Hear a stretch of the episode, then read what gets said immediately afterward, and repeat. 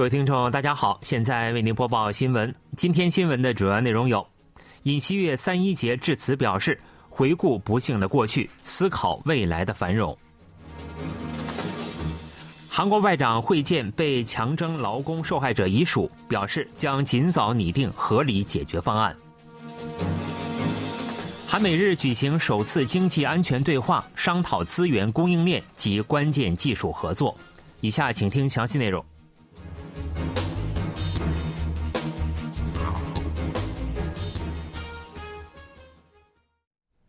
在迎来第一百零四周年三一节之际，韩国总统尹锡悦表示，三一节是回顾不幸的过去、思考未来繁荣的一天。尹锡悦一日出席在首尔中区柳宽顺纪念馆以“再一次大韩民国新的国民之国”为主题举行的第一百零四周年三一节纪念仪式时，做出了上述表示。尹锡悦强调。仅向为祖国的自由和独立而牺牲和献身的殉国先烈和爱国志士致敬。我们现在取得的繁荣，是为了维护和扩大自由而不断努力和相信普遍价值所取得的结果。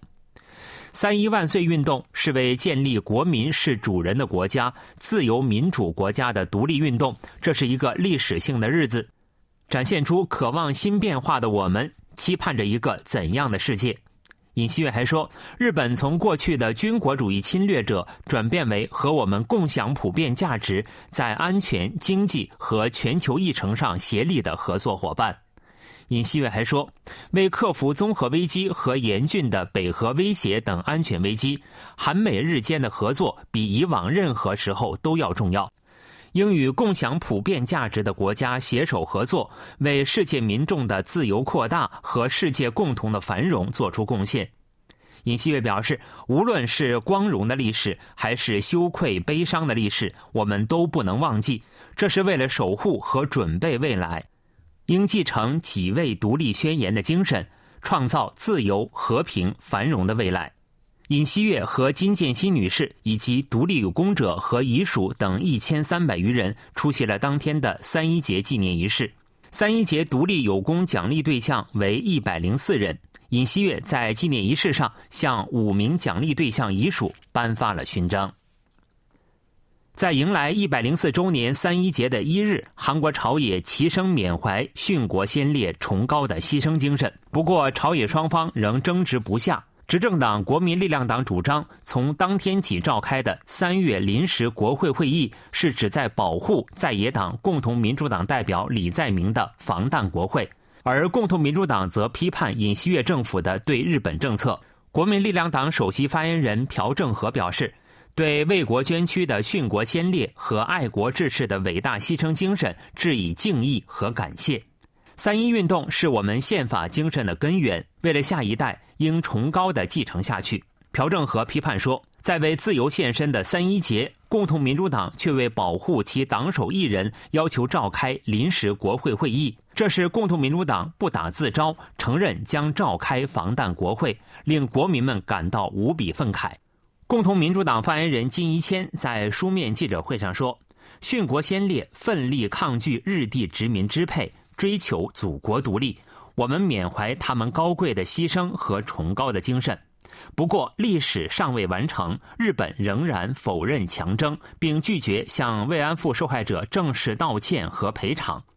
金一谦说，尹锡悦政府在改善韩日关系的美名下，一贯推行屈辱外交，并以由韩国企业代替日企向被强征劳工受害者进行赔偿的第三方偿还方式，向日本摇尾乞怜。正义党首席发言人金希希在书面记者会上说，在解决被强征韩国劳工赔偿问题时，接受日本和战犯企业的道歉，反映受害者的意见，妥善解决问题，才符合三一运动的精神。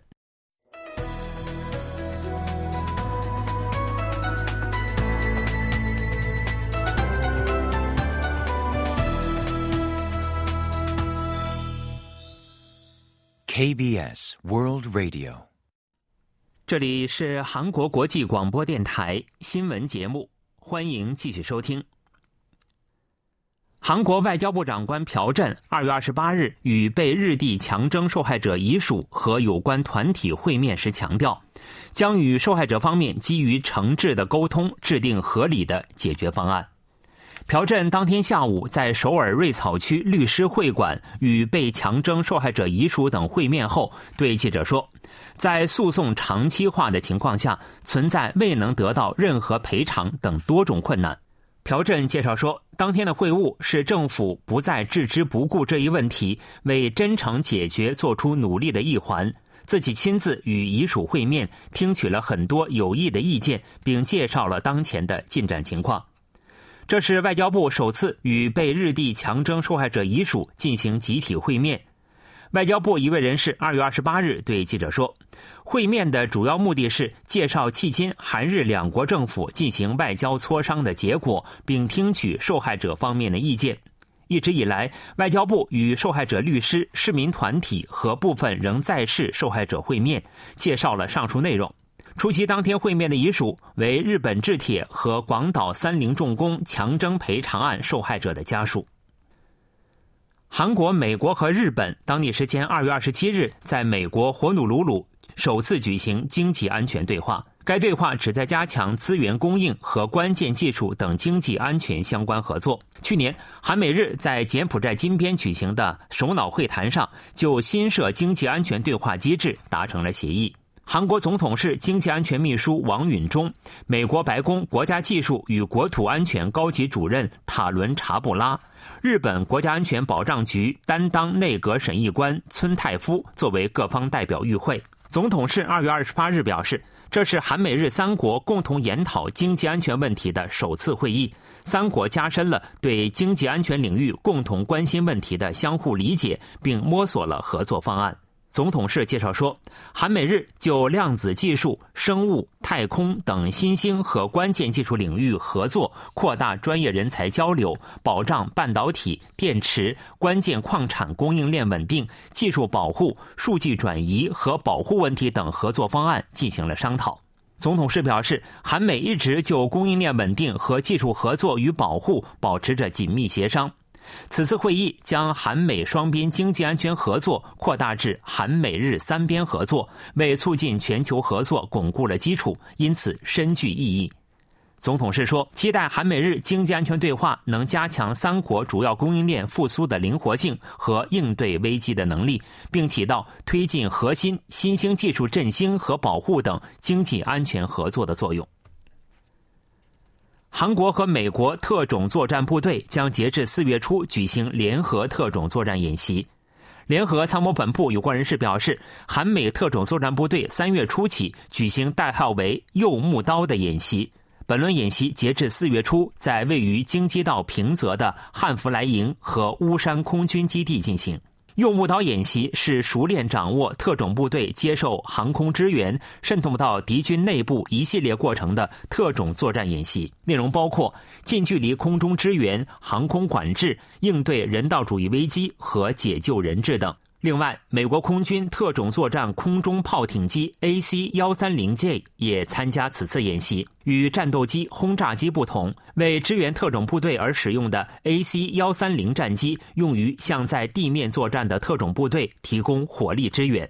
韩美自上世纪九十年代起，每年举行“右木刀”联合演习。考虑到渗透作战的敏感度，演习通常以非公开形式进行。此前，驻韩美军特种作战司令部在北韩接连挑衅的去年，通过社交媒体公开了演习情况。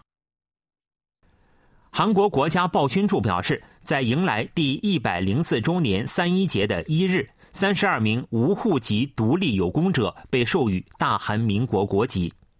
被授予大韩民国国籍的独立有功者包括主导开城地区三一万岁示威的申宽斌先生、金康先生。姜振海先生、金昌军先生、李德三先生、金敬基先生、金明世先生等，